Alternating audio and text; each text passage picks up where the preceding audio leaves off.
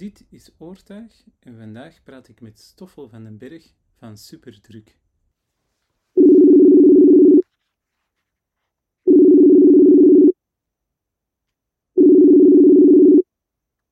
Hallo. Hallo. Hey Stoffel.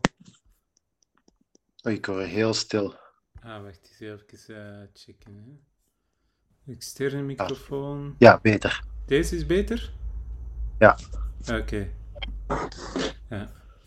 ja, ik moet dat een beetje instellen. Alles goed met u? Alles goed. Heb je een drukke dag? Uh, de voormiddag is volledig ingevuld door u. Oei, ja. Uh, de middag moet ik een workshop gaan doen. Ah ja, pakt van 1 tot 2 of zo. Een workshop in Schoten. En daarna moet ik om 3 uur op Sint-Lucas zijn voor een of ander panelgesprek over de kwaliteit van de school. maar dat is, uh, ja, dat is een gevulde dag. Dat is van het een het ander, maar zo gaat dat hier altijd. Hè. Ik heb de naam ook niet verkeerd gekozen. Hè. Nee, nee, nee, nee, nee, dat is zeker. Ja. Super druk. Um, misschien kunnen. Ik, ik denk dat de meeste mensen wel superdruk zullen kennen, maar voor degene dat geen. Uw publiek toch, hè? Ja. Voor de mensen die geen internet hebben, uh, je het misschien eens uitleggen? Internet, ja. uh, ja. Ik kan hier gigantische geschiedenis geven, maar ik kan het even kort houden nu. Want waarschijnlijk gaan we het later nog over de geschiedenis hebben dan. Ja. Van het atelier. Uh, Superdruk is eigenlijk een, noem het, grafisch drukatelier waarin allemaal oude analoge drukpersen staan en waarbij ik als vormgever ook workshops doe, maar ook drukwerk lever voor andere vormgevers. En dat is dan voornamelijk uh, letterpress. Ah, letterpress is de moderne naam, is hoogdruk. Uh, dus waarbij dat je zo relief in papier kunt creëren, zeg maar. Dat is allemaal zo heel simpel uitgelegd. Hè? Ja, ja. Um, en ik probeer ook uh, zeg maar creatieve projecten of creatieve samenwerkingen aan te gaan om toch niet altijd alleen in mijn atelier bezig te zitten.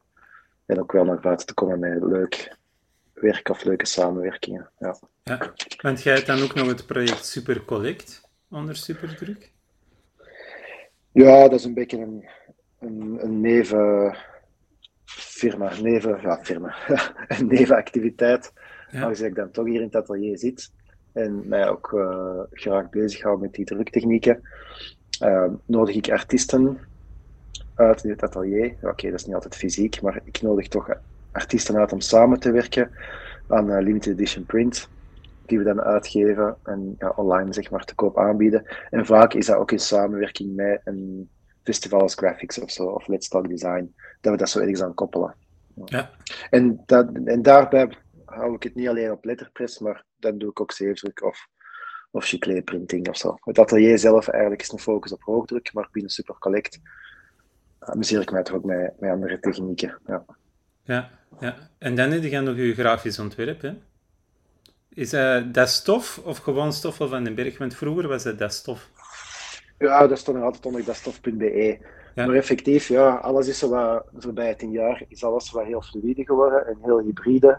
En is er ook wel een kantelpunt geweest naar iets meer drukwerk nu, juist omdat dat atelier zo wat meer bekendheid heeft of zo, of dat er mij toch iets meer een uniek karakter geeft. Um, ja, eigenlijk ben ik meer bekend met atelier dan met mijn vormgeving, omdat ik ook niet voor mijn vormgeving ook niet promo voer of zo, of er hard mee naar buiten kom. Dat is meestal mond aan mond en, en zo komen de jobs wel bij mij terecht. Ja, ja, ja. ja. ja je hebt je, je verhaal ook al wel van uh, super, uh, super druk, eigenlijk. Heb je het verhaal waar je mee naar buiten komt, maar daarbij kan jij ook de vormgeving aanbieden, hè, als mensen dat willen. Ja, ook al. Ah, ja. Ja. In de eerste plek ben ik vormgever. Ja. Een beetje voorgeschiedenis en productontwikkeling. En, en ja. Ja, ja want we hebben samen nog gestudeerd, hè? Ja, Jens, zo kennen we elkaar. Ja. We zaten samen in de klas. Ja. Zo, zo, zo, lang geleden, en zo lang geleden kennen wij elkaar al. Ja, ja ondertussen wel vele watertjes doorzwommen in die 16 jaar. Ja, ja, er is zoveel gebeurd. Ja, dat is. Ja. Levens zijn helemaal veranderd. Hè. we zijn oud aan het worden. maar we staan er nog, hè, Jens, we staan er nog. Ja, ja, ja. ja, ja. Nee, kijk goed, hè? tof, hè? en, ehm, maar uh, nadat je afgestudeerd, um, nadat je afstudeerde eigenlijk, um, heb jij altijd al een liefde gehad voor zo drukpersen en zo? Of is dat zo ineens begonnen? Uh, nee, na het afstuderen ben ik eerst in een reclamebureau terechtgekomen bij Duval Guillaume. Ja. Uh, ik heb even voor hen in New York gewerkt en dan in Brussel. En na een tijd, uh, ik was dan zo de vormgever in een groot bureau. Uh, en in een reclamebureau, ik weet niet of de mensen die naar die luisteren weten we het eraan toe gaan, een reclamebureau. Dat is allemaal dat zijn allemaal superleuke, creatieve, toffe mensen, maar de sfeer of de manier van werken als vormgever is niet altijd super voldoeninggevend of zo. Ehm, omdat je, ah toch in mijn tijd daar, als vormgever staat niet in rechtstreeks contact met de klant. Met als gevolg dat er eigenlijk soms wat dingen lost in translation gaan, uh, omdat er een account tussen zit en die moet dan mijn idee verkopen aan de klant en dan moet hij de feedback van de klant terug aan mij doorgeven. Eigenlijk verliezen heel veel tijd zo en terwijl ik het gevoel had dat ik, als ik even vijf minuten gewoon met de klant babbel, dat ik wel direct weet waar ze naartoe, naartoe willen of wat ik kan, kan bereiken voor hen. Um, maar ja, je zit er dan een beetje als, een vormgever, een beetje als een, dat is heel onderbiedig, maar als een, een aapje in een kooitje, zeg maar, uh, voor alle klanten uh, te werken. En vanaf dat concept verkocht is aan de klant, of de vormgeving is verkocht aan de klant, dan, ja, dan is het ook uit de handen. En dan, dan gaat het ofwel naar de studio om alles uit te rollen in verschillende formaten. Uh, of ja, alleszins dan is het je ding niet meer. En terwijl je misschien nog wel het gevoel hebt dat je zoveel verder of zoveel mooier, zoveel beter iets had kunnen ontwerpen. Ja, ja. Dan, ja, ja. Um, je kent het, je bent niet meer baas over je eigen ontwerp. Hè? Dat is zo... Nee, voilà, er zijn te veel factoren, te veel mensen die ook inderdaad over de schouder meekijken. Ah, je kent allemaal de memes wel met art directors, over ja. art directors en dergelijke. Um, ja, bon, dat is het leven gegrepen. Hè. Ja. maar uh, heel veel liefde voor iedereen dat er werkt, uiteraard. De collega's zijn fantastisch en dergelijke. Iedereen is effectief extreem creatief en weet heel goed dat hij mee bezig is. Of zij mee bezig is. Of hij mee bezig is. Um, ja, sommige dus ja. van die bureaus pakken ook wel opdrachten aan die ik eigenlijk zelf niet zou aannemen. Omdat je dan zo, ofwel met een heel groot bedrijf bezig bent, um, of heel corporate moet vormgeven. Uh, en daarvoor zijn die bureaus dan echt wel geschikt, omdat die ook zo. Um... Goh, ik heb op zich geen probleem met heel corporate, zolang dat je je eigen identiteit of eigen ding er een beetje kunt insteken. Ik hou niet van uh, inwisselbare vormgeving. En ja, uiteraard, met hoe meer parameters en hoeveel mensen dat je over in ontwerp zit, uh, zit te buigen, hoe meer afgevlakt dat dat vaak wordt. Ja. Um, ja. Bon, ik spreek nu niet voor elk bureau. Hè. Er zijn andere bureaus, grafische bureaus, wat anders. Maar ja, bon, dat is een beetje... Ja, je kunt de lijn een beetje wel doortrekken, maar ik wil ook niet te hard veralgemenen. Nee. Maar bon, dat was hoe dat het daar wel aan toe ging. Ja, ja het, was niet, het was gewoon niet uw ding. Sommige dingen wel, sommige dingen niet. Maar bon. Ja. Zwart, ik heb daarin besloten na twee jaar om daar te vertrekken. uh, dat was het moment dat, uh, dat er een beetje ook uh, crisis was in de sector. En sowieso werd er heel veel volk ontslagen. Ehm, en dan ben ik ook maar vertrokken. Ik heb eerst ook nog wel zitten freelancen voor, voor zowel de Valgio als andere, andere reclamebureaus een beetje bij beetje zijn en dan zo eigen culturele klanten, privéklanten bijgekomen, los van de bureaus. En zo is dat eigenlijk een beetje met een goede mix aan de slag gegaan, is dat wel begonnen. Ja. Omdat er ook in die periode heel wat ontslagen zijn gevallen binnen de reclamesector, waren er heel wat ex-collega's van mij op andere plekken terechtgekomen en die wisten mij daar wel weer terug te vinden als ze iets nodig hadden, omdat ze heel graag met mij samenwerken ja. op die moment. En jij hebt eigenlijk doordat um, ehm, de collega's waarmee dat jij samenwerkte op verschillende plekken um, zaten, dat jij eigenlijk nooit een website nodig had. Ze wisten nu wel via via te vinden eigenlijk, of wat? Ja, ik heb ook nooit echt, wat heb ik gedaan? Had ik in een website. Ik heb zo gewoon wat, uh, wat printjes in een, een fotocarousel gestoken of zo online. Maar ik heb inderdaad nooit echt een website van, van gemaakt. Met huur mij in, beste prijs. Nee, dat soort dingen. Nee. En uh, heb, jij, heb jij ooit um, uh, portfolio of cv of zoiets moeten doorsturen naar een klant?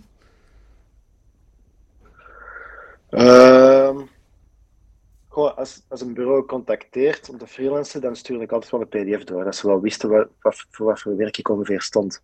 Ja. Uh, in het begin als je afstudeert, of, uh, ja, ik toch, als ik afstudeerde, wist ik zo niet helemaal van buiten voor wat voor soort werk ik eigenlijk wel stond. Maar dan merkte gaandeweg wel zo. Dan merkte zelf wel dat er toch wel een lijn is in het werk. En, ja. Um, ja. ja, ja, ja. Maar, maar portfolio's, gewoon de kraak, ja, zelf portfolio's rondsturen in de hoop om, um, en met de bedoeling om werk binnen te halen, heb ik nooit gedaan. Nee. Ja, ja. Nee, dat was echt altijd een beetje een mond-aan-mond verhaal. En mensen kennen. Netwerk, netwerk is extreem belangrijk. Hè? Ja, ja, zeker. Dat is. Ja. ja. Um, ja. En lukt dat, um, dat netwerken, lukt dat ook niet door dat je je super druk hebt? Um, opent dat niet nog, nog Ja. ja, het is dat nu wel. Hè. Ja. maar ik zal even verder gaan op dat verhaal. Dus ik, ik heb dan twee jaar bij de Val gewerkt en dan zelfstandig. En dan ben ik weer een jaar later ook les beginnen geven op Sint-Lucas. Um, uh, als grafisch vormgever binnen de reclamevormgeving daar. Uh, naast van John, dat dan de copy deed. Het jaar erop heb ik een eigen keuzevak gehad, ruimtelijk visueel denken. En dat is dan een beetje mijn voorgeschiedenis in productontwikkeling die erbij kwam. Uh, daar twee jaar les gegeven en daar dan ook aan leren kennen. Uh, aan IJzendraad, dat de meesten misschien ook wel zullen kennen. En dan zijn we eigenlijk omdat we elkaar vonden in die, die liefde voor die typografie, die druktechniek, is er eigenlijk samen materiaal beginnen verzamelen, kastjes, oude letters, houten letters, drukpersen. Um, en dan op een gegeven moment, uiteraard, toen we zoveel hadden, hadden we een atelier nodig. En dat is aan deze atelier, waar ik nu in mei tien jaar zit. Ja. Uh, en effectief dan, mensen zien dat er wel iets aan het gebeuren is, zo, iets interessant met die technieken. En dat is een heel heel sympathiek verhaal. En dan komen de vragen binnen van, nou, kunnen we dat misschien eens drukken, of kunnen we dat doen, of kunnen we die workshop eens doen. En dan stonden we op Integrated in, dat was 2015, voor duizend man, die babbel. Met een workshop in de, de hal van de single. Ja. Uh, en dan is dat effectief allemaal zo aan het rollen gegaan, omdat mensen zien dat er iets gebeurt.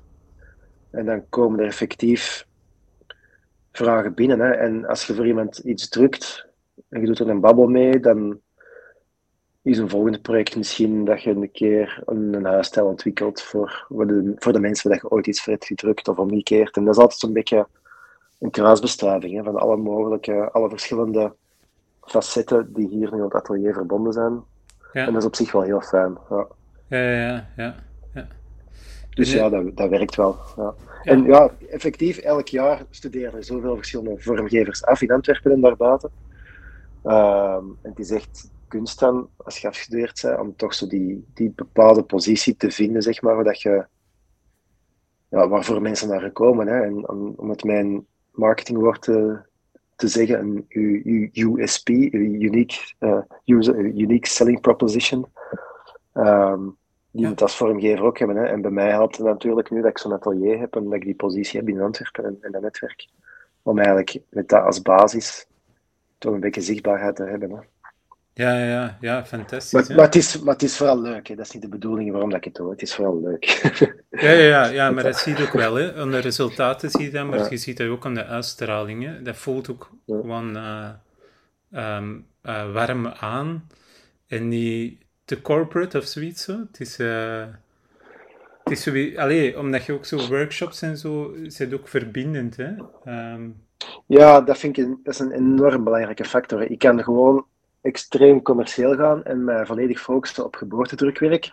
Ja. Maar bon, daar ga, ik, daar, daar ga ik niet gelukkig van worden. Hè. Ik heb effectief wel de, dat educatieve aspect ook nodig, die historiek dat erachter zit en, en die liefde voor de machines, meer dan gewoon op een printknop duwen en ervoor zorgen dat alles er heel mooi uitkomt. Hè.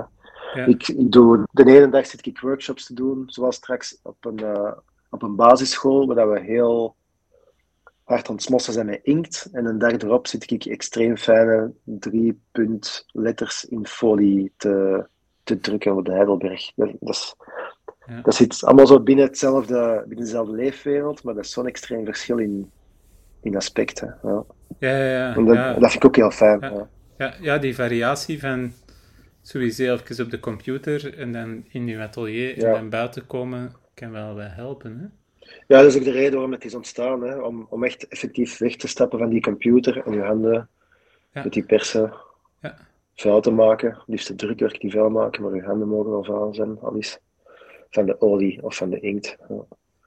En doe jij dan nog veel computerwerk? Of zit jij, schetste jij vaker of zoiets? Is, is computer niet meer je ding?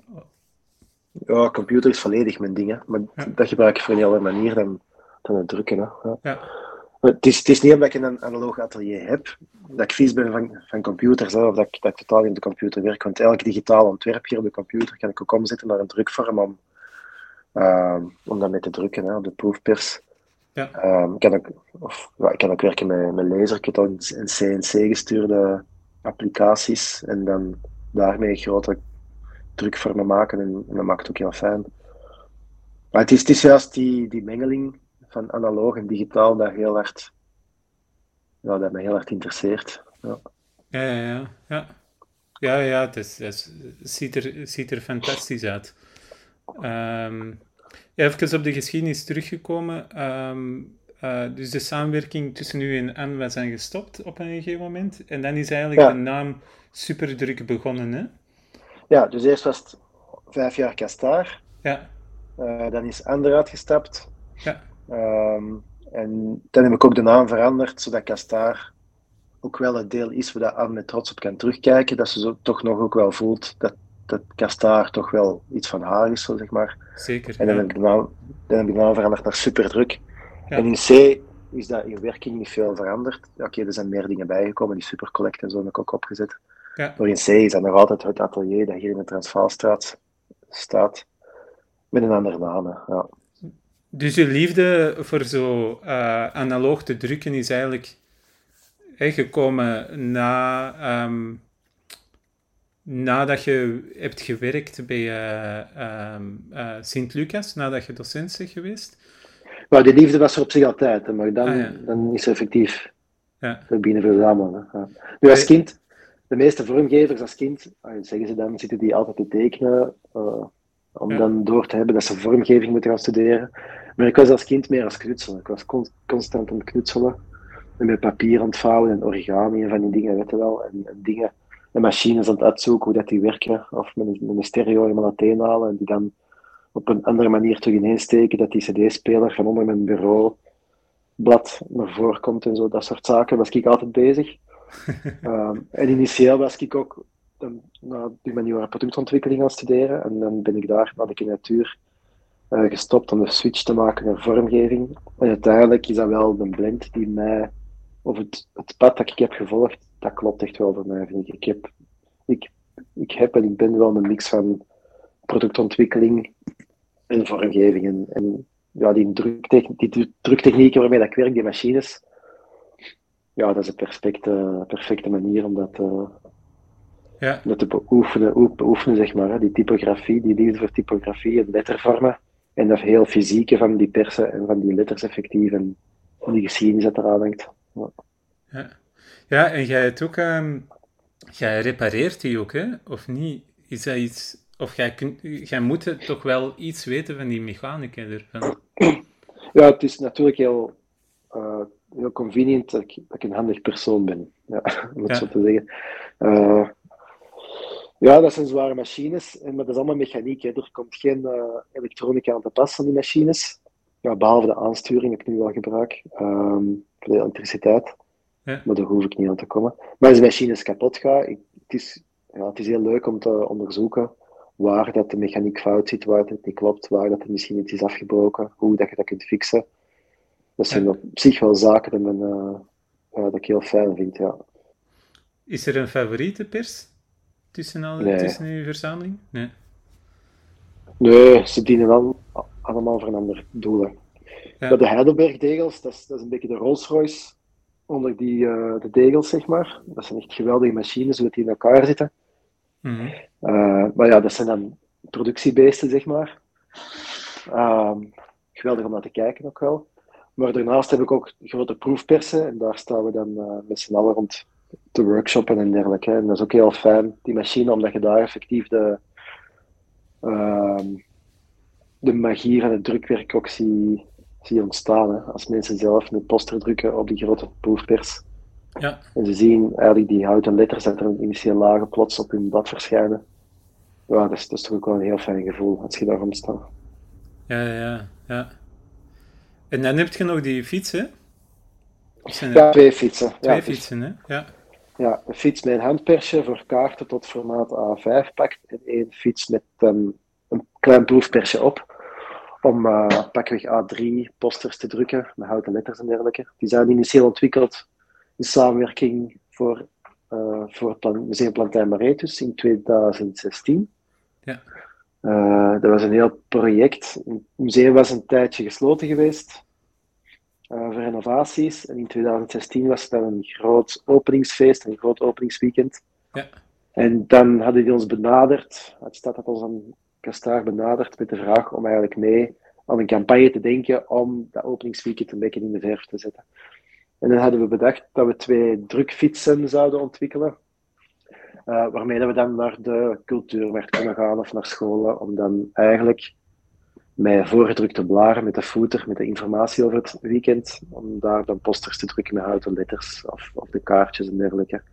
Uh, mensen konden de letter van hun naam drukken op een grote, op een A6-kaart of zo bijvoorbeeld. En dat is een project dat toch wel uh, goed is aangeslagen, heel zichtbaar was in de stad op dat moment. Ja, ja, en die fietsen, gebruik, die fietsen gebruik ik nu nog altijd. Hè. Die zijn, uh, okay, die zijn iets wat af, meer afgetakeld. Ondertussen zeven jaar oud en ze waren al tweedehands. En de, de fiets met het handpersje was effectief een fiets van de jaren 50 zelfs, denk ik. Nou, een bakkersfiets. maar, dat, maar doe ik nog altijd. Ja, er zit een, een gigantische bladveer onder. Dat is echt een zalig ding. Ja. ja dat is echt, echt authentiek. En de, de drukfiets met proefpersje op is eigenlijk een baboe bakfiets waar ik een bak van heb afgehaald. En dan op het basisframe uh, terug ben beginnen lassen en dan de schaafjes net voorzien zoals in echte zetbokken, also die letterkastjes. Ja. Dat systeem van voor ingebouwd en dan daar bovenop de drukpers en dan daar bovenop kon, kan dan een tafel klikken die ook, uh, als ik mij stilzet naast de fiets opzij, kan aangeklikt worden, zal een werkblad hebben. Ja. Um, Daar komt je uh, productontwikkeling terug naar boven. Ja, dat Eigenlijk. komt heel erg naar boven. Ja. Ja. En die heb ik ook effectief zelf in ingestoken en zelf helemaal ontmanteld en gelast. En, uh, Fantastisch. ja, Ja. dat werkt wel. Maar nu langs was, uh, omdat ja, de fiets met een de proefpers, ja, omdat hem zo oud en kapot was, ben ik daar door een wiel gezakt. Ik had op een gegeven moment platte band en ben gewoon door die velg gezakt. Met die zware pers gaat die fiets weg toch tegen de 200 kilo of zo. En daarmee heb ik nu besloten om er uh, elektrisch aangedreven voorwielen op te zetten. Daar ben ik nu mee bezig. Die toch om te vormen met een elektrische motor. Dat als ik de brug op moet naar Merksem, dat het toch net iets vlotter gaat. Het is echt niet alleen een, een werkatelier, maar toch ook wel een knutselatelier. Dan. Ja, het is dat vooral. Hè. Het is een beetje een excuus om mijn eigen, Ja, dus mijn eigen goesting wat bot te vieren hier. Hè. Ja. ja, ja. Nee, effectief niet alles wat ik hier doe is, uh, ja, niet elke uur is bepaald billable. Ja. Uh, ik moet gewoon zien dat met het materiaal dat ik hier heb, dat ik wel rondkom en een En- boterhammetjes kan verdienen. Hè. Ja. Ja, ja, ja, zeker. En, Maar er ehm, ook veel plezier bij. Ja. ja, dat moet ook, anders zou het niet vol, hè. Nee, voilà. Het is echt, allee, ja, zo'n zo'n opdrachten, er zit ook een deel altijd frustratie bij bij zo'n opdrachten, volgens mij. Maar als je de plezierige momenten niet hebt, dan houdt het gewoon niet vol. Je, allee, je drukte, je, hebt- je hebt soms wel wat stress of zo van die dingen zo. Maar- Ja, deadlines. Ja. Ja. Dus dan wel eens een keer strakke deadlines en als het even niet lukt, Ja. eh, ja, dan, dan drukt het wel langer door. Hè. Ja, wel, ja. Ehm, zit jij, noemde jij je als, ehm, noemde jij jezelf eh, een grafisch ontwerper of een drukker? Eh, in de eerste pla- plaats grafisch ontwerper nog. Ja. Ja. En jij, want als ik, weet dat jij wel wat grafische opdrachten krijgt, ehm, maar er kom jij wel minder mee naar buiten, denk ik, dan met, met super Ja. druk. Um, ja. wat zit jij nu bezig van grafische opdrachten? Over het algemeen werk ik vooral ook op, uh, vooral op huisstijlen. Ik denk dat dat van het meest met de meug is.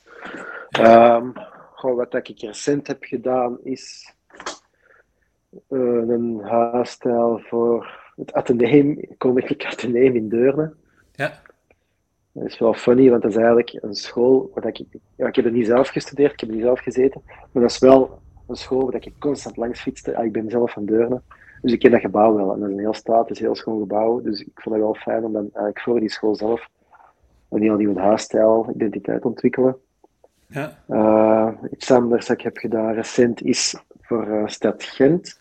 Daar is recentelijk het nieuwe stadskantoor opengegaan. Mm -hmm. dat is zo op het zuid dat dat staat. Dat is, um, ik weet niet of je Gent een beetje kent. Als je Gent binnenrijdt via de grote viaduct, als je van op de straat komt, je hebt dan zo de grote viaduct, die grote bocht. Dan kom je zo langs aan het plein, en dan kom je zo aan het Woodrow Wilson plein aan. Um, en er is dan zo'n grote parkeergarage naar beneden. En daarboven dat gebouw hebben ze de voorbije jaren helemaal zitten renoveren. Dat is de oude bibliotheek ook. En daar staan nu, zitten nu alle stadsdiensten in. En daarvoor ben ik ook aan de slag gegaan als art director binnenin om eigenlijk het hele socialisatietraject en uh, de publieksbeleving zeg maar mee een beetje te trekken en aan te, uh, uit te bouwen, zo, uit te rollen. Ja, dat is een groot project, hè? Zo ja, dat is wel fijn. Ja. ja. ja.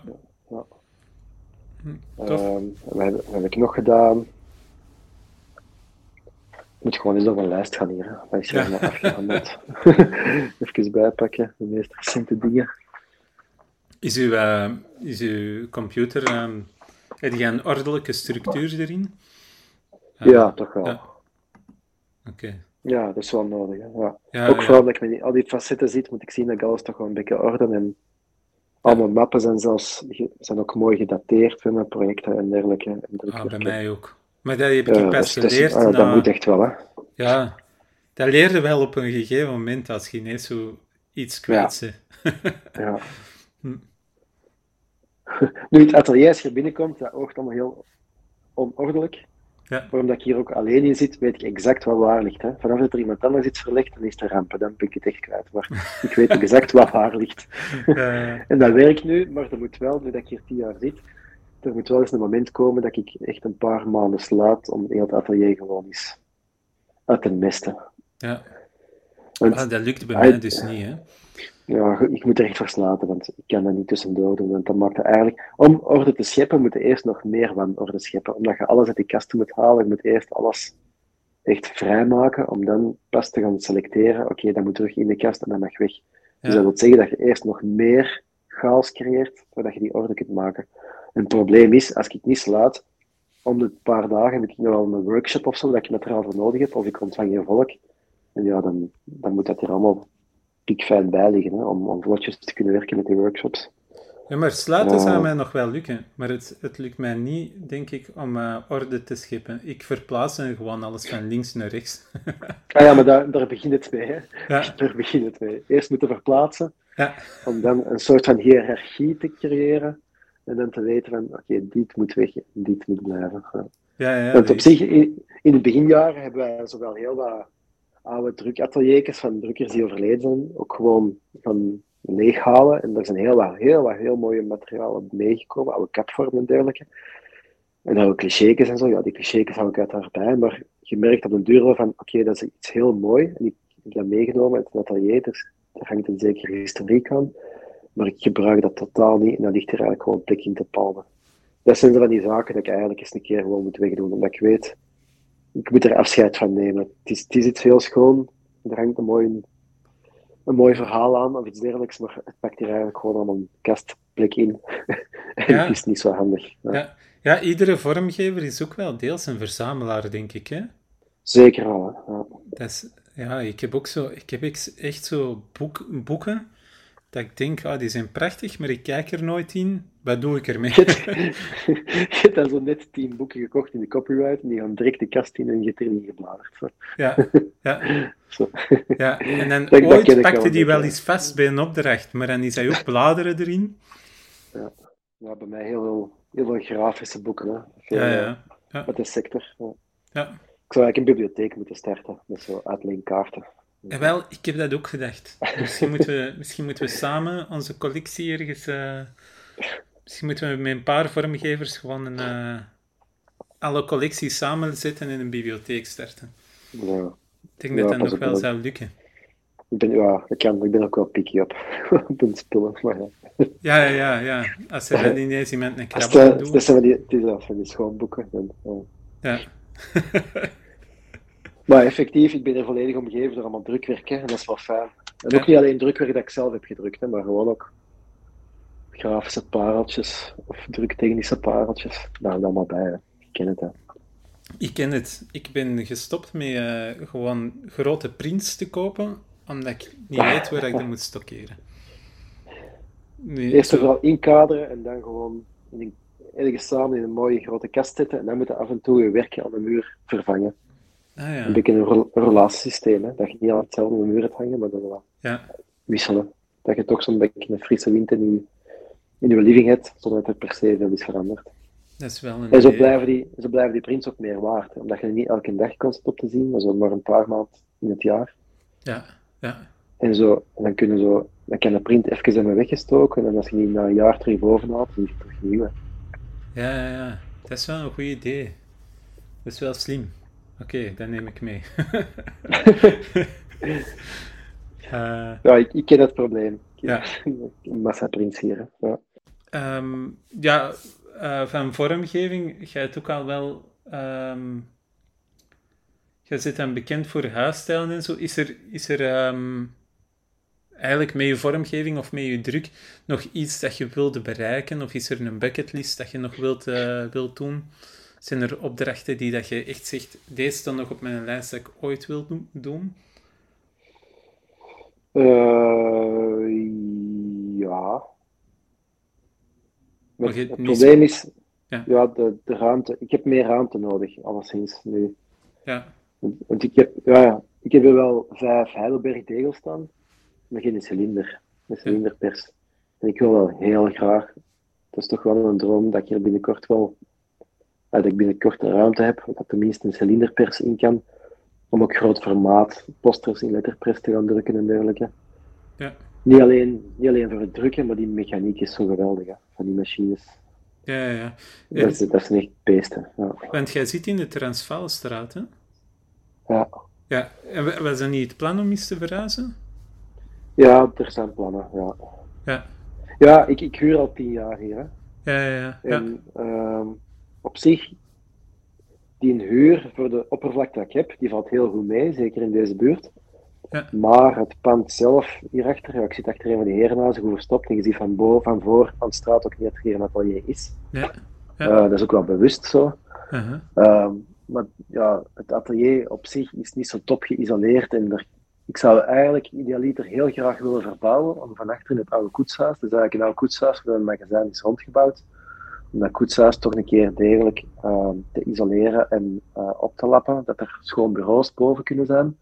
Ja. Eh, maar omdat ik huur, kan ik dat natuurlijk niet doen. Hè. Kan ik de centen niet insteken. Ik weet toch dat ik binnen dit en 40 jaar nog altijd met die pers gaan bezig zijn. Hè. Ja, ja, ja. Eh, op een oude dag. Dus Ja. dat, maar ja, dat is niet iets dat zomaar gaan stoppen, dat is een passie. Nee, nee, dat is. Ja. En sowieso, dat is eh 20 tonnen materiaal dat hier staat. Uiteraard moet iets kopen. Hè. Ah, Ik zit hier nu vast, ik zit hier wel goed. Ik, ik ga hier ook niet direct buiten geschot worden als huurder. Ze zijn blij met mij dat ik hier zit. Ehm, maar ja, stel dat ik eh, ergens iets anders zou huren, dat ik beter af ben qua isolatie. Eh, het gevaar is wel dat je, als ik 20 ton verhuis, dat doe niet op twee dagen. En als Ja. ik dan daar binnen drie, vier jaar weg zou weg moeten of zo, Ja. ja, we zitten weer in een heel verhuizen. In het begin hebben wij wel zitten kijken naar van de systemen als Landslot en, en eh, Ja. eh, om zo'n ruimtes in te palmen, uiteindelijke invullingen, maar we wisten al vrij snel van eigenlijk is het totaal geen goed idee met het dat we hebben. Nee, Want we nee, moeten echt een nee. vaste basis hebben. Ja, Ja, en dat En kost heel- zoveel. Zo'n verhuis kost waarschijnlijk ook wel gigantisch. ja, Ja. zeker. Ja. Ja. En ik heb ook een goede, een goede grond nodig, hè, dat die 20 ton kan dragen. Ja, Nu heb ik hier 240 vierkante meter dat is, wel, grondoppervlak. dat is wel groot.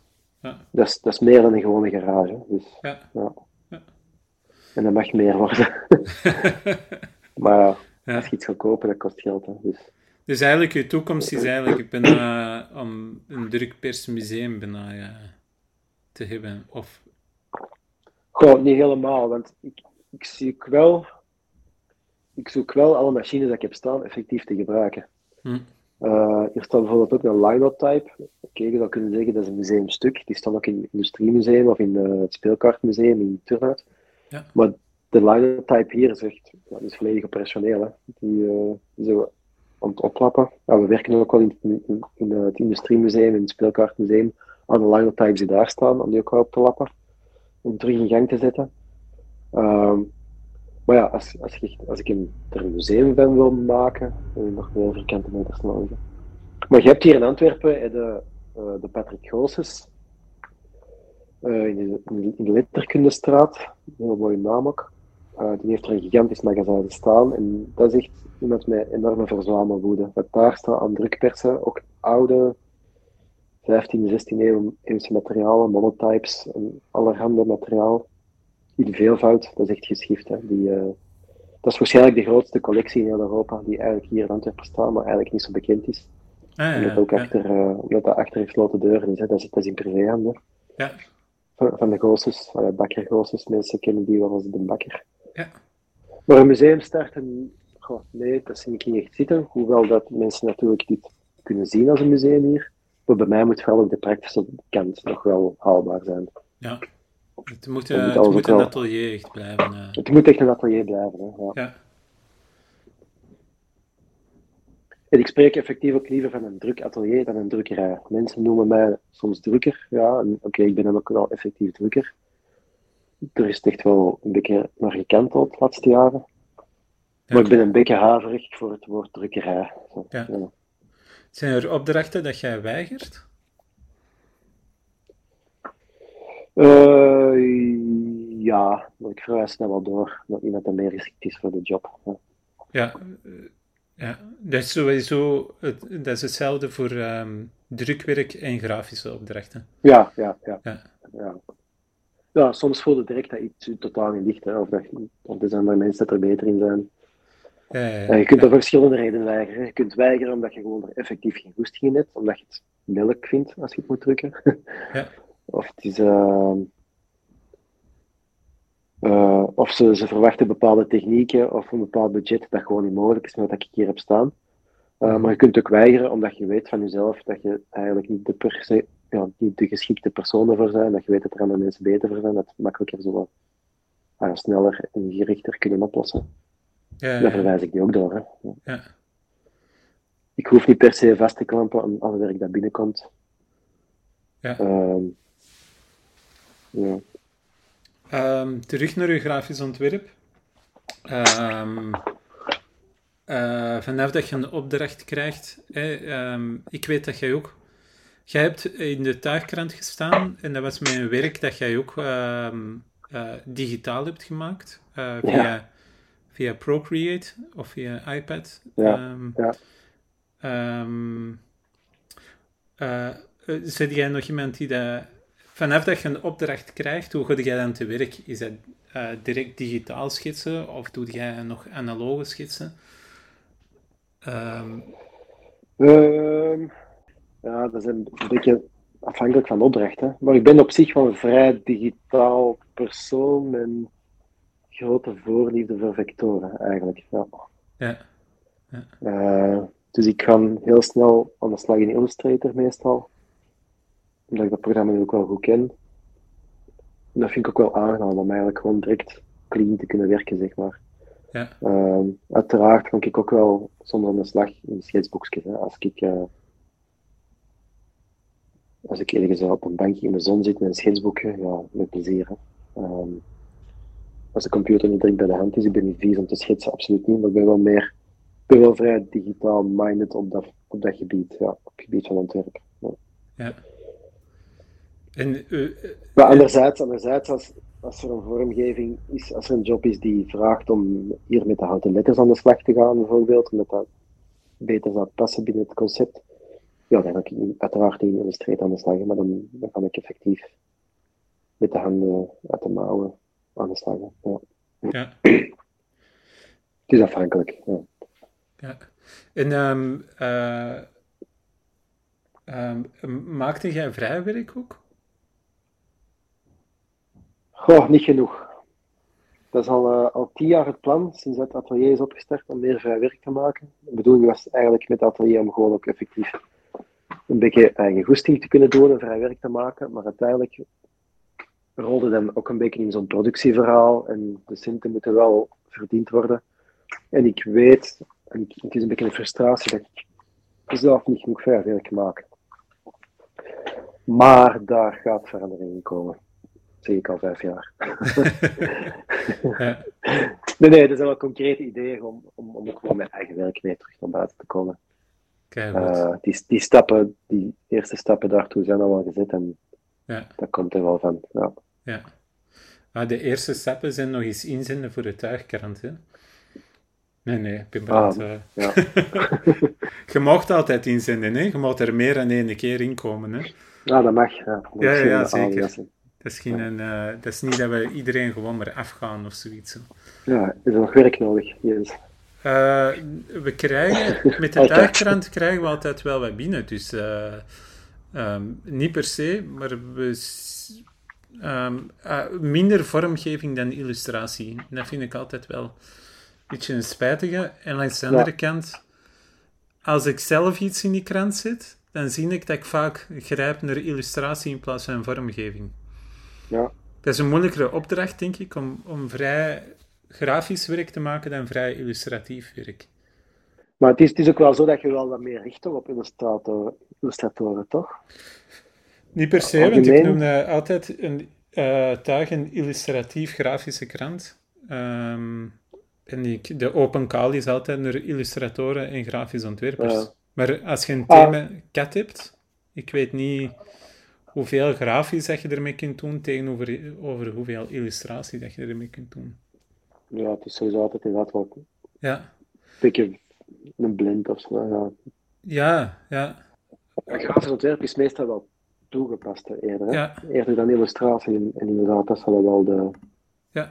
het verschil zijn. Hè? En als mensen vrij werk maken, dan is dat effectief wel richting illustratie. En die eigenlijk, en die gaat er zelf moeilijk mee om de selectie te maken.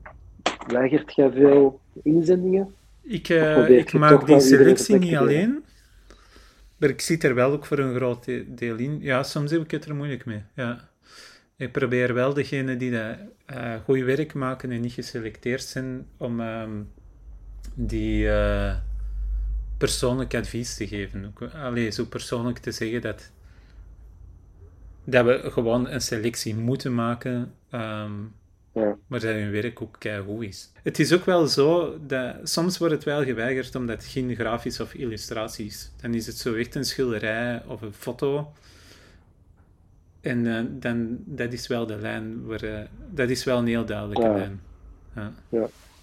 En ook niet als er met de foto iets gemanipuleerd is of ah, zo. Ah, jawel, jawel. Als collage is of zo, als collage is en we zien wel dat, dat de persoon eigenlijk um, niet de werken in kader stond of zo van die dingen, dan is hij ook, uh, dan is hij ook grafische. Hè?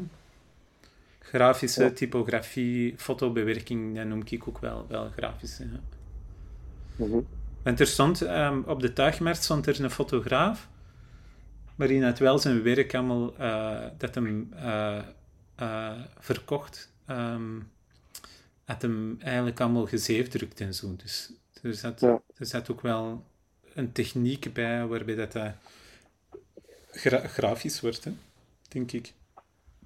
Ja. ja. Wat is de grootste opdracht dat jij al hebt uh, gedrukt? Allee, zo, uh, een van de grootste, dat je dacht, oh shit, kan ik dat wel kunnen? Uh, ik begin niet aan een job als ik denk, oh shit, kan ik dat wel kunnen. Ah, oké. Okay. Ja ik denk altijd, ik ga dat kunnen. en dan zien we wel dat lukt. Ja. dat is de enige manier om het leren, denk ik. Hè. Goh. Een grote job dat kan zich op verschillende manieren vertalen. Hè. Enerzijds aantallen, en daar zijn we gewoon lang bezig, maar anderzijds een zo ingewikkelde job die zo accuraat moet gedrukt zijn, dat het resultaat top is. Dat zijn twee verschillende dingen, maar ja, ik heb al wel. Wacht even, even naar de kast wandelen. Ja, zeven. Ja, een tijd. Een paar jaar terug heb ik zoiets een cover gedrukt voor uh, Jeroen Brouwers, een van zijn boekjes. Dat was een mhm. cover in, uh, in letterpress dan, met grote volvlakken. Uh, en dat is dan in samenwerking met... Sorry, is dat dan in samenwerking met Jeroen Brouwers of met de drukkerij? Um, met de vormgever, die Ali Jespers. Ah, ja, ja. oké. ja. ja, die Ali Jespers de vormgever van die boekjes. Ah, dat waren klein, dat waren, uh, dat waren de feuilletons. Dat zijn zo de dunnere boekjes ja. van Jeroen Brouwers. Um, en ik drukte die cover dan, groot volvlak, uitgespaarde tekst achteraan, ook een, fijn, een, een, een blauwe letterpress tekst en volvlak. Dat moest uiteraard schoon geregistreerd zijn en dat waren volvlakken. Um, en er moest nog een extra relief en bossing op de tekst zitten, ook van de cover. Dat is wel een stevig jobje. Ja. Uh, en dat bindenwerk is door Lamin in Herend gedrukt en het bindwerk is dan ook daar ik denk bij hun zelf gedaan. Of was bij een boekbinder, ik weet niet meer van buiten. Maar die hebben er op zich ook nog wel mee afgezien, omdat die volvlakken nog wel wat afgaven. Uh, en hebben die uiteindelijk al die boekjes apart ook nog moeten zitten verpakken, dat die niet op elkaar afgaven. Nee. Voordat ze droog waren. Ja. Dat was, een, dat was een stevige job, ja. Waarbij dat, uh, de, de kwaliteit zeer hoog moest liggen. Ja. qua aantallen, ja, zo coasters, tienduizenden stuks. Ja, ja, ja. ja. En nu, en, uh, is een van de meest fantastische grafische opdrachten dat je al hebt moeten doen? Los van het atelier? Ja. Bedoelt je? Of? Ja, grafisch ontwerp, ja. Uw, uh, ja. Goh, kan samen zijn met het atelier. Uh, ja, het is dat, dat, op zich dat project met Plantijn Breedtes, waar we enerzijds die drukfietsen voor hebben gedaan. Daarnaast waren ja. wij dan ook als curator in de museumshop aangesteld. Dat was geweldig. Om daar een heel reeks nieuwe producten te ontwikkelen. Op zich was dat wel een heel fijn project. Hè. Ja, dat heeft ook een heel uh, Henri van de Velde Award gewonnen. Hè? Een Henri van de Velde, de European Design Award en een Faro Museumprijs. Ja. ja. Dat is wel in de prijzen gevallen. Ja. ja, dat was een heel mooi resultaat, echt. Ja. ja, dat is heel dankbaar ook dat je effectief zelf kunt ontwikkelen op basis van die, 16, uh, van die 15e, 16e eeuwse drukvormen van, uh, van het museum. En dan nog eens zelf kunnen drukken. Dat is echt een totaalpakket, hè. dat is wel fijn. Ja. Met, uh, met Supercollect heb je al samengewerkt met heel wat verschillende grafische ontwerpers en illustratoren. Um, uh, misschien kunnen daar iets nog over vertellen of zo? Supercollect is eigenlijk ontstaan een beetje in de coulissen van het festival, Grafisch Festival As By Night. Uh, ik stond er ik stond er elk jaar ook met een workshop op As By Night. En de Bart Warnier, die was ook verbonden aan het, uh, aan het festival, omdat hij wat de waar de festivalshop en dergelijke ook wat uitbaat. En die stond er ook met zijn collectors items. De Bart is een vervente collectioneur, een curator van uh, ook nu het Nachtfestival, dat net op dit moment ook loopt, nog tot denk ik 21 mei of zo. Uh, vroeger was dat Independent Arts Festival, is dat even Amaze Amaze geweest in Sint-Niklaas. En dan Bart is eigenlijk, zit heel hard in de street art cultuur, street art wereld, niet zelf als als graffer, maar als curator, om eigenlijk ervoor te zorgen dat op specifieke plekken in, in eerste plek Sint-Niklaas, bepaalde artiesten hun ding kunnen doen op de muren. En die werkt heel nauw samen daar met, uh, met bestuur van Sint-Niklaas. Maar hij, was dus ook verbonden aan Us By Night en de Mark Vekemans, een van de, mannen van Us By Night, organisatoren, heeft ons zo samengezet. We zijn samen eens een keer te gaan drinken uh, gewoon elkaar te goed leren kennen. En dan is daar ook dan, ja, het was wel duidelijk dat wij wel een goede klik hadden. En daar is eigenlijk het idee van Supercollect ontstaan. Dat eigenlijk hij met zijn background als collectioneur en ik dan met mijn uh, background als grafisch vormgever en drukker, dat we samen eigenlijk zouden werken met artiesten aan die uh, limited editions. Uh, en dat is dan begonnen eigenlijk met een eerste selectie die we dan op Us By Night in dat was 2018 of zo. ja. hadden gelanceerd. En dan daarna kwam er zo van tijd tot tijd een print bij. Soms zat er twee maanden tussen, soms zat er een half jaar tussen, tussen nieuwe prints. Het is niet dat we, dat we dat met een vaste regelmaat deden. Maar die prints of die samenwerking ontstaan wel op een, uh, zeg maar een amicale basis of zo. Uh, uit contacten dat we hebben met artiesten. Het is niet dat wij iemand mailen met de vraag van hey, heb jij goesting om met ons te print te maken, als we die persoon totaal niet kennen. En wat ik, ik wel vaak probeer te doen, is de artiesten een beetje uit hun comfortzone trekken. Stel dat er een artiest is dat heel vaak mee, zoals met Zibo. Uh, was de, de print, uh, of Zebu, ze zijn eigenlijk van Berlijn. Dat was de print die nu in november was gelanceerd, de graphics. Die zitten heel hard, uh, die doen vaak murals, dus muurschilderingen. En hun eigen prints doen ze heel vaak met Riso, wordt heel vaak met Riso geprint. En ik heb dan voorgesteld om eens een keer een print te maken met houtsneden. Waarbij ik dan mijn laser in leefplaat in print uh, uitlezerde en dan op de proefpers eigenlijk met hoogdruk een print zou drukken. En dat brengt er altijd een ander soort um, beeldtaal met zich mee of zo. Dat zorgt ervoor dat die artiesten zo op een andere manier moeten nadenken, een andere techniek, waardoor dat er eigenlijk, je ziet wel dat dat hun print is, maar je ziet dat het, het resultaat anders is dan andere prints dat ze gewend zijn. Maar ik vind, ik vind het heel fijn om dat gesprek aan te gaan met artiesten, om te zien, om ook al mijn techniek, techniek dat ik doe uit te leggen, en dan zo te bespreken van oké, welke techniek gaan we hier uh, uitkiezen voor de print. En dan gaan we aan de slag. Hè.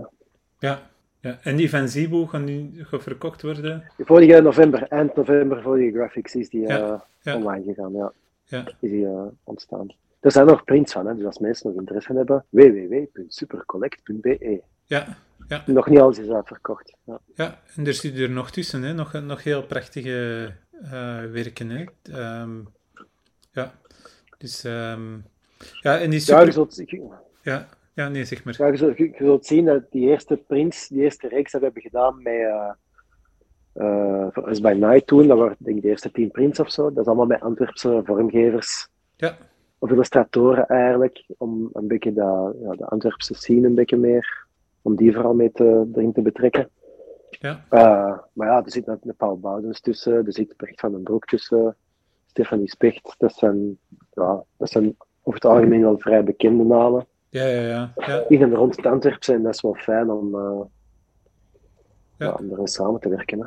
Dat is zeker, ja. Uh, uw, uw werkpatroon is niet in een 9 to 5 eigenlijk? Nee. Nee. Soms zou ik willen dat het wel zo was. Als het dan zo zou zijn, dan zou ik mezelf verwensen dat ik in een 9 to 5 zit. Maar nee, is, ik vind het wel belangrijk om een zelf een eigen agenda te kunnen te kunnen maken. Hè. Zo te kunnen zeggen van oké, ik ga nu even een uurtje koffie drinken, smiddags of zo. Maar op zich kan het niet altijd, want ik zit altijd met deadlines. Hè, maar... Weet je, ja, ik beschouw, ja, ik beschouw dit ook niet echt als werk of zo. Het is, uiteraard, het is mijn werk. Maar het is meer een, een, state of mind of zo. Het is een soort van... Dat het is wie ik ben. En ik ben ermee bezig en ik werk met die drukpersen. En je kan tegen mij nog maar moeilijk kunt scheiden van die drukpersen of zo. Dat is, dat is wie ik ben, dat is hoe ik in het leven sta, dat is wat me interesseert en dat is wat ik nu dan toevallig ook met een boterham mee verdien, alle chance. Ja, dat is, dat is echt het, uh, het fantastische, hè? Dat je, dat je daar ook zo je geld mee kunt verdienen, hè?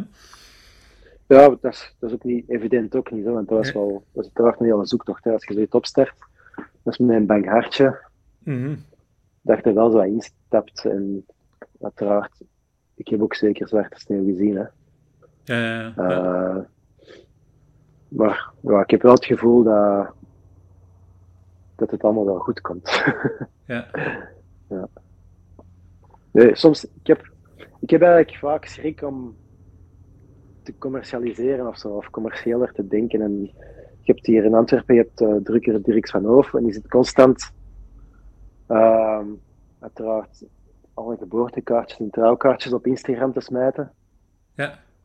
Daar heb ik zo schrik van om dat ook te doen, omdat ik dan precies wegstap van de essentie van wat superdruk is. Bij, bij mij is soms meer het proces belangrijk dan, dan het resultaat. Want die, die historie dat erachter zit, die educatie, dat is een enorm wezenlijk onderdeel van, van superdruk. En daarmee dat ik ook niet graag praat over een drukkerij, maar over een druk atelier. Dus ik moet dat commerciële en dat, dat atelier dan, zeg maar, echt wel kunnen scheiden van elkaar. En ik zou extreem commercieel kunnen gaan en er gewoon een boterham mee verdienen, maar dan, dan heb ik het gevoel dat ik aan de eigenheid van superdruk raak en dat wil ik ook niet. Dus dat is altijd wel een twee, tweestrijd waarin ik zit. Ja.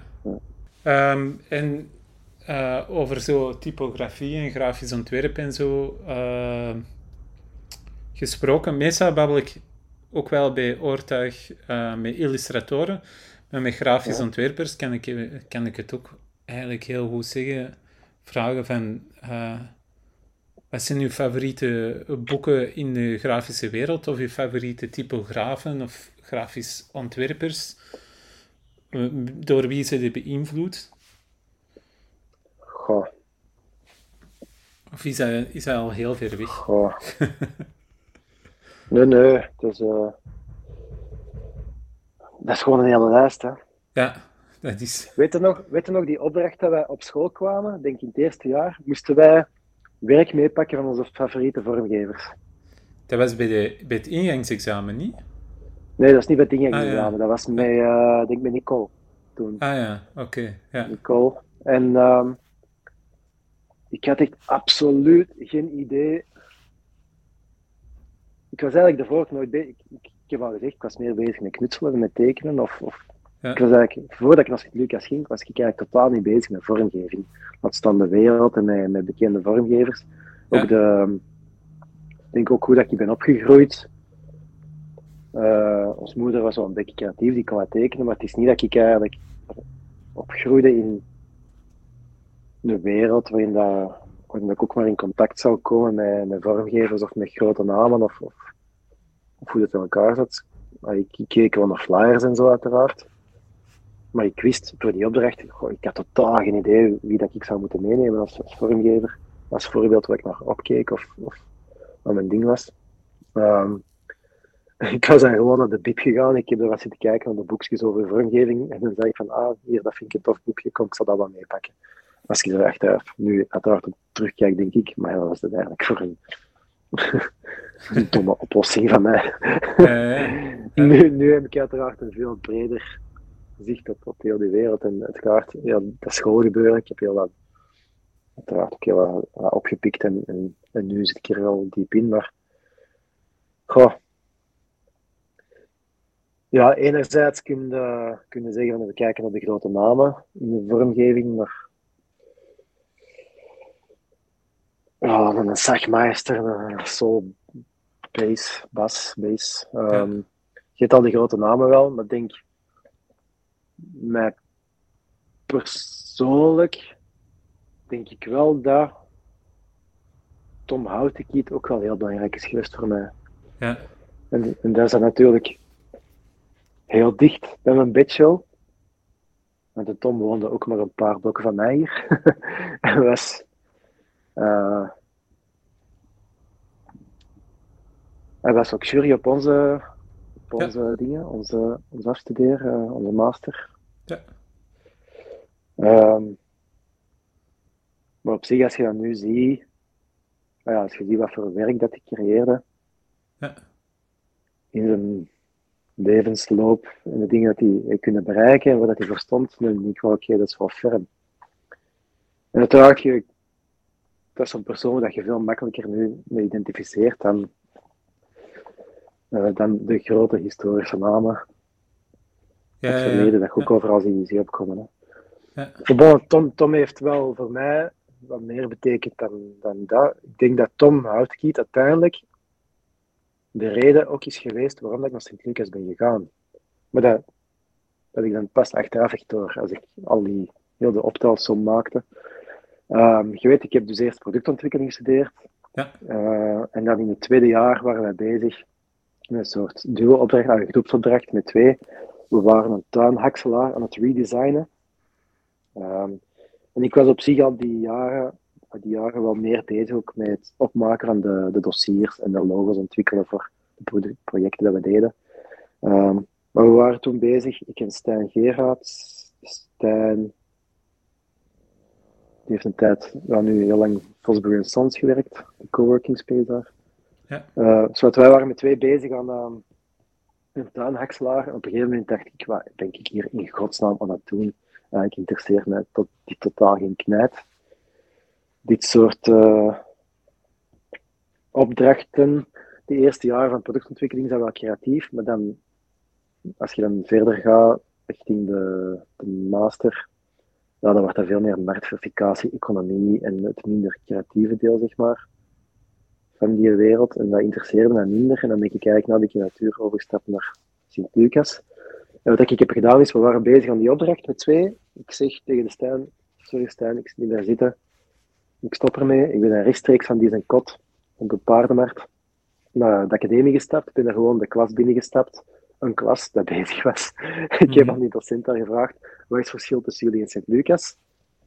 Ik informatie meegekregen, dan ben ik rechtstreeks naar Sint-Lucas gestapt. Uh, en heb ik daar gevraagd, wat is het verschil tussen gewoon een docent, dat, ik weet niet meer wie dat was, uh, daar gevraagd, wat is het verschil tussen jullie en de academie? En heb ik daar ook een brochure meegekregen van Sint-Lucas. Um, en ik begin erin te bladeren en daar stond dan Tom Houtekiet ook in als uh, ex-student van Sint-Lucas, die ook initieel eerst productontwikkeling heeft gestudeerd. Um, en ik kende Tom zijn werk dan wel een beetje van uh, altijd toen de Tigre en dergelijke. En dat sprak dat wel aan, oh, lekker kleurrijk, ja, iedereen kent het dan wel. Maar dat was het moment dat ik heb beslist, van ah, die heeft eerst PO gedaan en dan naar de, naar de Graafs overgestapt. Dat is het moment dat ik heb beslist, oké, okay, ik ga naar Sint-Lucas. Dan ben ik gestopt met PO en dan is Lucas begonnen. En dan, uh, en dan wil het toeval dat hij zelf en Tom ook mijn jury op het eind van het jaar, op het eind van Sint-Lucas, mee begeleid, dat hij ons mee heeft gejureerd. Ja. Um, en op zich was dat uh, heel fijn, die jury. Um, uh, we hadden er op zich wel een soort van band, denk ik. Of hij wist waar ik mee bezig was, hij kende mijn werk en uiteindelijk achteraf we nog contact gehouden. En uiteindelijk is hij ook wel vaak in het atelier terechtgekomen en wij samen uh, zitten werken op jobs. Uh, Prins voor Werchter of drukwerk dat, dat ik deed ook voor hem. Uh, dan kwamen we hier ook over de vloer om koffie te drinken. En je leert dan die mens ook, je leert dan Tom Houtekiet, die je vormgever, ook als mens kennen. Uh, en dat zijn zo'n warme mensen, dus dat is dan fijn om, ja, om dat te voelen dat je ook wel zo een beetje gelijk bent geworden of zo aan die mensen dat je ooit, aan die vormgever, dat je dan ooit wel, uh, dat je dan ooit wel naar opkeek. En ja. op zich, die zijn, de manier waarop dat die in het leven stond als vormgever en met zijn klanten, is toch wel iets dat mij ook wel zeker uh, inspireert of zo. Dat me wel uh, warm maakte. Zo, ja. ja, dat is, ja. Die, uh, ik heb er twee lezingen van gevolgd. Uh, Ene keer was op Sint-Lucas Sint zelf. Um, en een tweede keer was het in, in een debat tijdens uh, Prospecta, het jaarlijks ja. Zo'n affiche Met Hugo ook zeker daar. Ja, ja Hugo ja. zat toen ook in de jury. En hij zat toen eens in een debat. Um, ja. En het ging dan over, over reclamebureaus en grafisch ontwerpers. Ja. En dan was, hij, hij had um, geweldige uh, feedback. um, het, het, het ding wat jij ook hebt gezegd van een reclamebureau, er zit een persoon tussen was hetzelfde wat hij zei. Er zit een persoon tussen, dus de, de, de, boodschap verwatert. Iedereen kent wel ehm, een, een, werk van hem, maar weet gewoon niet dat hij per se van hem is. Uh, die, heeft, die heeft zoveel gedaan. Uh, zou het nu nog kunnen om zo'n vormgever te zijn in deze tijd? Ik heb zo het gevoel dat, ja, er zijn uiteraard er zijn heel wat vormgevers en uh, ook heel wat, wat kleine studio's. Ja. Um, maar ik merk ook wel heel hard dat heel, heel wat vormgeving heel inwisselbaar wordt op elkaar lijkt gewoon. En iedereen kijkt naar elkaar. Ja. Ehm, en ik heb vaak het gevoel dat er zo'n persoonlijke stem mist in de vormgeving. Ja, ja, ja. Ehm, ja. En als je dan kijkt naar de Kiet, dat is gewoon iemand die, die kon ook moeilijk samenwerken met, met mensen. Ah ja, binnen zijn hebben we wel tijd met, met Tom, Tom Saak zeker samengewerkt. Ja. Um, maar je merkt gewoon heel hard dat, dat Tom is gewoon, oh, dat was de mensen die deden zijn ding, dat was gewoon een kwestie van gezond verstand. Uh, je moet kunnen communiceren met klanten, je moet kunnen zeggen wat wel en wat niet werkt. En dat was gewoon een beetje een, germ, een heel charismatische mens, zeg maar, waar je makkelijker mee, denk ik, communiceerde. Uh, of dat makkelijker kon zeggen wat wel en niet werkt, in zijn ogen dan natuurlijk, maar uiteindelijk kreeg ik het altijd toch maar weer verkocht. Hè. Ja. Ja, ja. Um, een zekere zelfzekerheid, of toch schijnbaar, moet, wel, moet er wel zijn. En je mag gewoon vooral geen schrik hebben om op hun bek te gaan. Hè. Dat is, ja, ja. Er zijn zoveel, er zijn zoveel vormgevers dat zich sterk voordoen of, of uh, kop hoog houden of, of, pretenderen van een goede vormgever te zijn, maar als ze niet op hun bek durven gaan, ja, dan. Ja, dat is een beetje essentie, denk ik, ook aan, aan leren uit de eigen fouten. Deze artistieke kant ook, hè? De artistieke kant is leren, uh, leren fouten maken ook, hè? Um... Ja, en een zekere speelsheid behouden ook, hè? En... Ja, ja. Want je hebt die twee ja. soorten, soorten grafisch ontwerpers. Hè. Je hebt er ook gewoon die, dat, die dat niet dat artistiek parcours bewandelen. Um, en dan zich gewoon toespitsen op, op um, het heel commerciële. Maar dan net ook mm -hmm. de, uh, degene die dat het, uh, het karakter heel belangrijk vinden. Hè. Um, ja. ja. Uiteindelijk zijn er altijd met mensen bezig. Hè. Uw, uw klant of uw, uh, uw opdrachtgever, ja. moet toch maar die klanten noemen, dat zijn ook nog altijd mensen ja. die het ook niet altijd goed weten welke richting ze uit moeten. Ja. En ik denk dat je nog altijd meest bereikt door gewoon te babbelen met mensen. Oké, okay, wat zijn de noden effectief? Um, is de vraag die ze hebben effectief wel de vraag die gesteld moet worden? Ja. Um, op welke manier kunnen wij ervoor zorgen dat, dat die mensen geholpen worden op een visuele, grafische manier? Ja. En dat hoeft niet altijd een, een visuele of een grafische uitwerking te zijn. Als, als, je kunt ook aan een systeem denken. Als je denkt van oké, okay, een bepaalde service is eigenlijk een oplossing, ja, dan zou er misschien wel een beetje graf, grafiek bij komen kijken, maar als gewoon het systeem denken, als, ah ja, als we, nou dat is niet per se het systeem denken, maar als we gaan kijken naar service, of manier dat bepaalde zaken worden aangepakt, dat kan soms zeker belangrijker zijn dan nou, de grafiek aan zich. Hè. Een logo ja, ja, ja. is maar een logo, dat is uiteindelijk maar een printje, hè, maar Ja, uw, uw identiteit als, als merk of als, als klant is veel meer dan enkel uw logo en dat, dat, dat gaat meer om uh, ja. Ja, hoe zien mensen nu. Hè. Dat is... En, en hoe, hoe help je mensen verder of, of hoe... Ja. Ja. Ja, vormgeving is een beetje een... is een, eh, een groot deel van grafisch ontwerp is, is uw onzichtbare diensten. Want een logo kun je krijgen online voor 5 euro of zoiets. Zo. Ja. Ehm, maar heel die onzichtbare dienst is, is, eh, is, is zo gigantisch belangrijk. Ehm, dat is hetzelfde als een architect. Hè. Architect ook... Allee, iedereen kan een huis bouwen, maar, een, maar een, ehm, het onzichtbare is de belevenis van het huis zelf. Hè. Ja. C is de basis voor productontwikkeling of architectuur en vormgeving. Ja. Ja. de vormgeving is hetzelfde. Het is de basis naar altijd probleemoplossend denken. Ja. Ehm, het, is, het is aan u als creatief, of als vormgever, of als architect, om ervoor te zorgen dat het probleem dat zich stelt opgelost wordt op de meest elegante manier mogelijk. Hè? Of ja, niet per se elegant, op de juiste manier mogelijk. Ja. Nee, kijk goed. Nee, ehm Stoffel, jij maakt geweldig werk. Ehm, onze Dank u. tijd zit er ook op, hè. Ehm, maar je mag nog heel even veel reclame maken voor van alles wat je bent aan het doen. Ja. Eh, dus eh, waar kunnen mensen Superdruk en Supercollect vinden? Eh, fysiek kunt je ons vinden in Transvaalstraat nummer 26. Van Ja. achter, achter Mogen mensen huis. gewoon binnenwandelen? Of is ja, het toch op afspraak liefst, Ja, liefst een afspraak, want ik zit hier eigenlijk zelfs ook niet altijd. En soms ben ik zo hard bezig met deadline, of ik aan het drukken, of we zijn met een workshop bezig. Ja. Dus sowieso, ja, ik heb ook geen bordje hangen. Dit is super druk. Ja. Maar chocolade mogen ze, mogen ze altijd wel in de bus steken, hè? Zo uh, wat pralines of zo van die dingen. Zo mogen ze altijd. altijd. Ja. altijd. De, de, de die dat er nog liggen en weg moeten. Ja.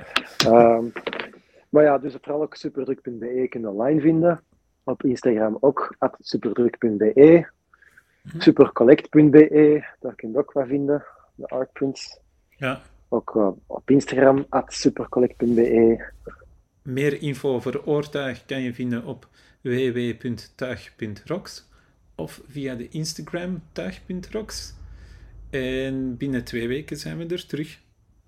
Bye!